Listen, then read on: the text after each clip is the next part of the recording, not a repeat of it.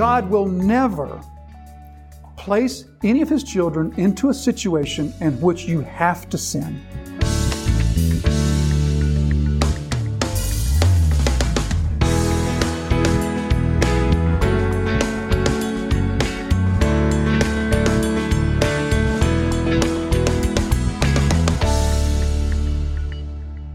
Live in a world in which the sin that resides in our heart is seeking opportunity, opportunity to come with us with the strongest force. Now, the scriptures tell us exactly what to do about this. And it's something that Paul says to Timothy in the most spiritual and the holiest manner possible. He simply says, run from it. Run from it. If that's your besetting sin, if that's the moment of, of, temptation, flee from it, says Paul. Just simply get out of there. Just don't make the cake. Don't turn on the computer. Don't buy the book. Don't rent the movie. Don't give the opportunity to the sin, which will find that moment to be the greatest of all. All right. So the opportunity comes and the opportunity that comes is this birthday bash, this birthday banquet. Verse 22. For when Herodias's daughter came in and danced, she pleased Herod and his guests. So here we're introduced to the third character in the story. And the third character is Herodias's daughter. Now, we're never told her name. In fact, none of the gospel writers mention her name. Josephus tells us her name was Salome. So Josephus also writes of the same event, the beheading of John the Baptizer, and he records her name as being Salome. Salome, or, or Salome, S-A-L-O-M-E, is a name that only shows up just uh, in one person in the, in the scriptures. At the end of Mark's gospel, chapter 15 and chapter 16, Salome is one of the ladies who tends to the body of Jesus after his crucifixion. So that's the only Salome that we're told of in scripture, but here Josephus tells us that her name was Salome, and she is described as Herod's, Herodias' daughter. So this meant that she was the daughter of Philip. She was Philip's daughter. Philip was her dad. Herodias was her mom. And here she is, Herodias' daughter, who comes in and dances for the, for the guests and pleases Herod and as we know, the story goes, she pleases him so much that he makes this foolish vow, and the result of the vow was the uh, beheading of John. So the dancing, now she comes into the party and dances for them. None of us here in the room really need to use a whole lot of imagination to understand what sort of dancing this was. We're not told. The, the Bible is modest enough to leave that sort of detail out, but we can easily imagine what sort of dance this was. I mean, she's not clogging. She's not doing the hokey pokey like we used to do in, in kindergarten. She's not showing a tap dance routine. We know what sort of dancing this is. This is, this is seductive dancing in which she is using body movements to, to produce feelings of lusts and thoughts of lust in those who are watching her. Now, we don't have to just guess at this. We know this because 100% of the research that has been done by those who have researched both the royal parties of the Herodian family, the royal parties of the Romans, 100% of the research is unanimous to tell us that this is what took place. What took place was something very much like what took place way back in Esther chapter 1. If you remember the story of Esther, in Esther chapter 1, King Ahasuerus was having the party. And the party was a full, uh, was a, a party of only men, a stag party like this one and he called for his wife Vashti. Remember that story? He called for Vashti because she was beautiful to look at. And he wanted her to come in so that all the men in the party could look at her and she refused to come. And that was the, the impetus for the story. So this is the same type of, of gathering, the same type of environment. It was an environment with lots of drinking, lots of partying, lots of uh, who knows what other sort of immorality is taking place. And as we're told, it was a party in which there was only men present. We're told of who was present. We were told that they are the chief leaders of the, the leading men of the city, the military rulers, and the nobles. All three of those groups of people are males only in this culture. So it's a group of males only. And We're also told that Herodias or Herodias herself, the mother of the daughter, is not there. Because when the daughter, when Salome wants to ask a question of Herodias, she has to leave to ask the question. So that means that her mom's not there. Here is a daughter that's putting on a show for all the men that, that are in the room, and no other women are in the room, including her mother. So who's she putting the show on for? Well, she's putting on the show for Herod and his guests. Remember, Herod is her stepdad. And not only is Herod her stepdad, he's her, he is, is her stepdad two generations older than her. So Herod became tetrarch in 4 BC. Right now we're in the year 28, 29, 30 BC, I mean AD. So Herod is at least in his 60s, maybe more. We don't know about the other men there at the party. We would imagine probably there's some young ones, there's some older, but they're all leading men, leaders of the city, military leaders, so they're probably mostly on the older side. So we can imagine this is a room full of old men.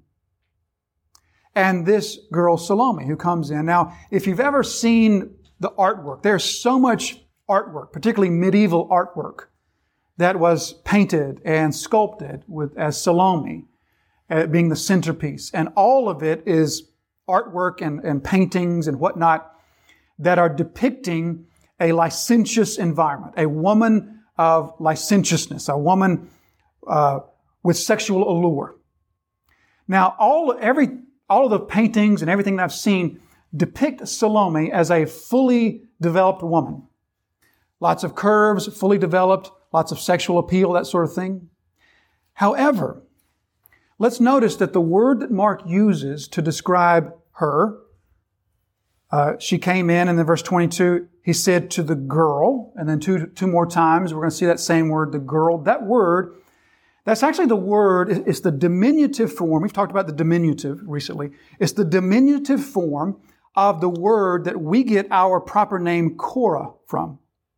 It's the word Korasion. And this word is a word that specifically means a female who is no longer a child, but not of marriageable age. It's the identical word used in chapter 5 to describe Jairus' daughter. And it specifically means a female who is beyond the age of child, but not yet of marrying age. Now, in this culture, marrying age was sometimes as young as 12, 13, 14, something like that. We're told that Jairus' daughter was 12 and she's called this same word. So we put those together and we're given a picture not of a young woman in the prime of her physical life, not in a woman who has reached her, her physical development. We're talking about someone probably 12 or 13 years of age. Dancing, most likely clothed with minimal clothing or quite often with none. With her mother out of the room, dancing seductively for a room full of old men, primarily her stepfather, who's in his 60s. Folks, we didn't invent this with Jeffrey Epstein. Roman Polanski. We, we didn't invent this in the 20th and 21st century. This has been the depth of the human depraved heart for centuries and centuries and centuries. The disgusting, the morally disgusting practice of old men looking at young teenage girls for the purpose of lusting for their bodies. Do you remember last week how we said as we started out that this story is just going to make you go, oh. This is a morally disgusting story. But the Bible is so real to life, is it not? It is so true to life. And it just looks this square in the face and says, this is what was going on. This is the type of sin that was taking place in that room the type of sin in which a mother sends her 11 or 12 or 13 year old daughter into a room of men wearing maybe very little or maybe nothing for the purpose of moving her body in such ways to cause those men to have thoughts that are too shameful for me to even mention. This was the type of family that the Herodian family was. This, this was the upbringing of this poor, pitiable young girl named Salome. Now, this episode that's taking place, one of the things that this shows us, as ugly as this is, one of the things that this shows us is something else about the nature of sin. Have you ever noticed how sin seems to be particularly interested in the downfall of the very young? You ever noticed that? Have you ever noticed how pointed the temptations to sin are specifically towards those of very, very young age. It's as though the world around us and the sinfulness of man wants most of all to get a hold of young children. To see this, all you have to do is just go a few blocks down the road to the Elkin Public Library and go into the children's section and just start looking through books. It'll take you less than 10 books before you start seeing messaging. And once you, rec- once you learn how to recognize the messaging, you'll see that that messaging is prominent. And there are, I don't have to describe to you all the ways that our society is invested in injecting sinfulness into the very young. All of the agendas that take place in public education that are disguised under sexual education and all these different sorts of programs. And they're just a thin veil for the sinful attempt to introduce sin to the younger and the younger and the younger. This is what's happening here. As we have a girl who should be playing with dolls, or at most should be helping learning or learning how to help her mother and the things that her mother does or whatnot. And instead, she's flaunting her semi naked or fully naked body in front of a, a room full of men, one of whom calls himself her father. Lord, help us. It makes you want to just echo the, the call of John the Apostle at the end of the Revelation when he says, Come, Lord, quickly come. Because this, I wish we could say that this was new. Wouldn't it be nice to, to at least be able to say, we, in the age of technology, have invented such sins as this, but we haven't. This has always been the depth of the human heart. This has always been the blackness of the human heart. It's on full display here with this pitiable young girl who came in and danced and danced, apparently so skillfully that she pleased her father and the other men in the room to such a point that, verse 20, verse 22, and the king said to the girl, Ask me whatever you wish, and I will give it to you. And he vowed to her, Whatever you ask me, I will give you up to half my kingdom. So perhaps that's some alcohol talking. Perhaps this is towards the end of the party and the effects of alcohol are beginning to take a prominent effect on his mind and that has loosened his tongue and, and softened up his judgment. Perhaps that's part of it. But there is little doubt that a big part of it was the show that Salome just put on and the effect that that show has had upon Herod and has elicited from him such a response as this, which was precisely the response that Herodias planned on.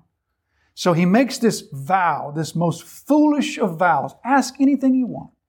I'll give it to you. Up to half my kingdom. So here we see, ironically, here is the one who would be king, but he cannot. Here's the one who would promise a kingdom, but he has no kingdom to give. Set right against the story of the one who's the true king, who has returned to claim his kingdom. And his authority is so secure and so supreme that he gives his authority to his servants and they do the same things that he does. So here's the one who would be king. He promises, I'll give you up to half my kingdom, which was just an idiomatic expression of the day. We find it in Esther. We find it in First Kings, other places. It was an idiomatic expression He's not literally saying, I will make you co-ruler with me. It's a way of saying, I want to be as generous to you as I possibly can be. So ask what you will. I'll give it to you up to half my kingdom. He makes this most foolish of vows. And this foolishness of this vow presses him into another sin. So one sin exposes him to another sin, which is the fear of man, as we're going to see a little bit later. He's so concerned about what people at the party are going to think of him that he has to keep this foolish vow. So the one sin presses him into another sin. The opposite of grace delivering us from a sin is this. One sin presses him into another sin. He commits the sin of murder as a result of the sin of the fear of man, which is a result of the sin of this foolish vow. So one sin leads to another. We see the progression here, but this foolishness of the vow, Mark's readers would have picked up on this right away. Even being Romans, they were still Christians, and Christians have always had a long history of understanding the holiness, the sacredness of a vow.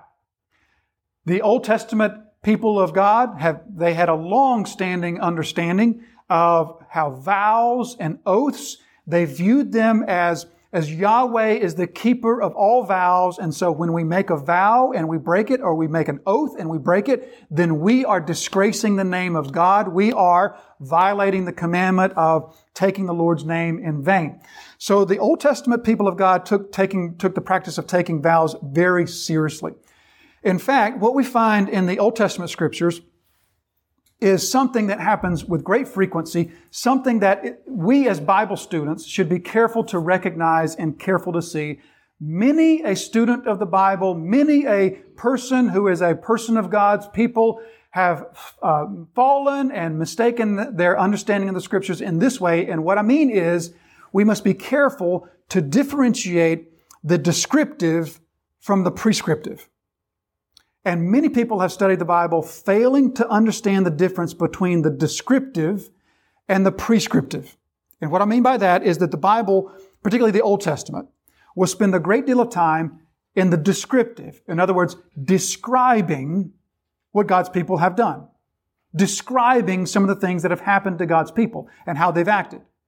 It will also spend a great deal of time prescribing how God's people should act we must be careful to understand the difference because every time the Bible describes what God's people have done, it is by no means prescribing what God's people should do. And if you make that mistake, if you fail to differentiate, the two of those things, that has led to some really wacky theology. But just to take as an example, for example, the fact that the Bible describes Jacob, Israel, the father of Israel, Jacob as having 12 uh, uh, 12 children by four different women, all of whom live under his roof. The fact that the Bible describes that does not in any way mean that the Bible is prescribing that, because all the way back in Genesis chapter 2, God said, a man shall leave his father and mother and cleave to his wife, singular. So God has prescribed one way. God's people are acting another way that's contrary. Nevertheless, the Bible still describes that's what's happening. So oftentimes the scriptures will describe God's people taking foolish vows. And here's the point that I'm driving at. Sinfully keeping foolish or sinful vows. You've seen this happen in the Old Testament scriptures many times. Think, for example, of uh, Joshua chapter 9. Remember in the story of Joshua, where God has told his people, do not make any covenants with the people of the land. And then there's these Gibeonites. Remember the story? The Gibeonites, they see that the Israelites are defeating everybody in sight. And so they disguise themselves. They get these old worn out wineskins and these worn out shoes and everything, old moldy bread. And they make the short journey over and they say, whew, we came from a long way away because we heard about you and we, we want to come and meet you and make a covenant with you. So make a covenant with you, with us because we live so far away. So we're told that they don't consult God and being fooled by their trickery, they make a covenant with them. What do they do, then do? After learning that they just live just around the corner, they keep the covenant because they see it as sinful to break that covenant. Or likewise, probably the saddest story of, of such a type in the Bible was the story of Jephthah. Remember Jephthah in Judges chapter 11? Jephthah was sort of an outsider. He was a mercenary. And the Israelites come and they hire Jephthah to lead their army and to defeat their enemies. And so Jephthah says, okay, I'll do this. And he makes this vow to God. He's going to go up and fight the Ammonites. And he says to God, God, if you give the Ammonites into my hand, when I come home victoriously, the first thing out of my door I will sacrifice to you. And then Jephthah comes home thinking probably it's going to be his dog or something that runs out to meet him or his pet pig or whatever. Well, he's a Jew. He wouldn't have a pet pig, but his pet something would come out and meet him. And lo and behold, the first thing out the door was his only daughter. And what does Jephthah do? he sinfully keeps his sinful vow. And we see other things. For, for example, uh, the, the blessing by Isaac, uh, not the proper blessing to Esau, but to Jacob. And other, other instances that we see this. And what this is a result of, it's a result of God's people making a foolish vow or a foolish oath. And then once they realize that the vow was foolish, they go on and keep the foolish vow instead of doing what God had said to do in Leviticus chapter 5. When God says, if anyone utters with his lips a rash oath to do evil or to do good or any sort of rash oath that people swear and it's hidden from him, when he comes to know it, when he realizes his guilt, then he confesses it and brings a sacrifice for forgiveness. In other words, what Herod should have done upon making such a foolish vow as this and realizing what this foolish vow really was, what he should have done was to say, I'm sorry. I'm not keeping such a vow as that. I know I said I'd do it. I know I said ask me of anything, but I'm not giving you that because that would be sinful. That's what he should have done. Now, why do we go through all this? We go through all of this because I feel like it's probably a, fair statement to say that all the Christians in the room, you have probably found yourself at one point or another in a similar position in which you have given your word to do something. You've told somebody you'll do something. You've told somebody you'll uh, uh, maybe play on a certain sports team, only to find out later that that sports team is going to play a lot of games on Sunday mornings.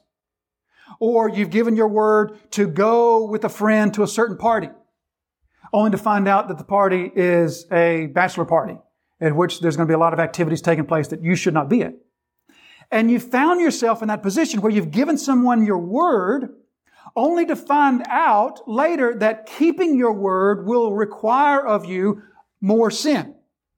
And we've all sort of found ourselves in that quandary, and the quandary is what do you do?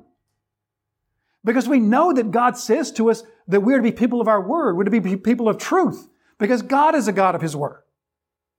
However, the scriptures teach us that when we find ourselves having taken a vow foolishly, having sworn to something, having given our word to something, and then maybe we didn't think it through properly, or maybe we find out something that we didn't know up front, and that changes the picture, and now to keep our word will be something unwise or perhaps even sinful, then the Bible says, to the glory of God, break your word.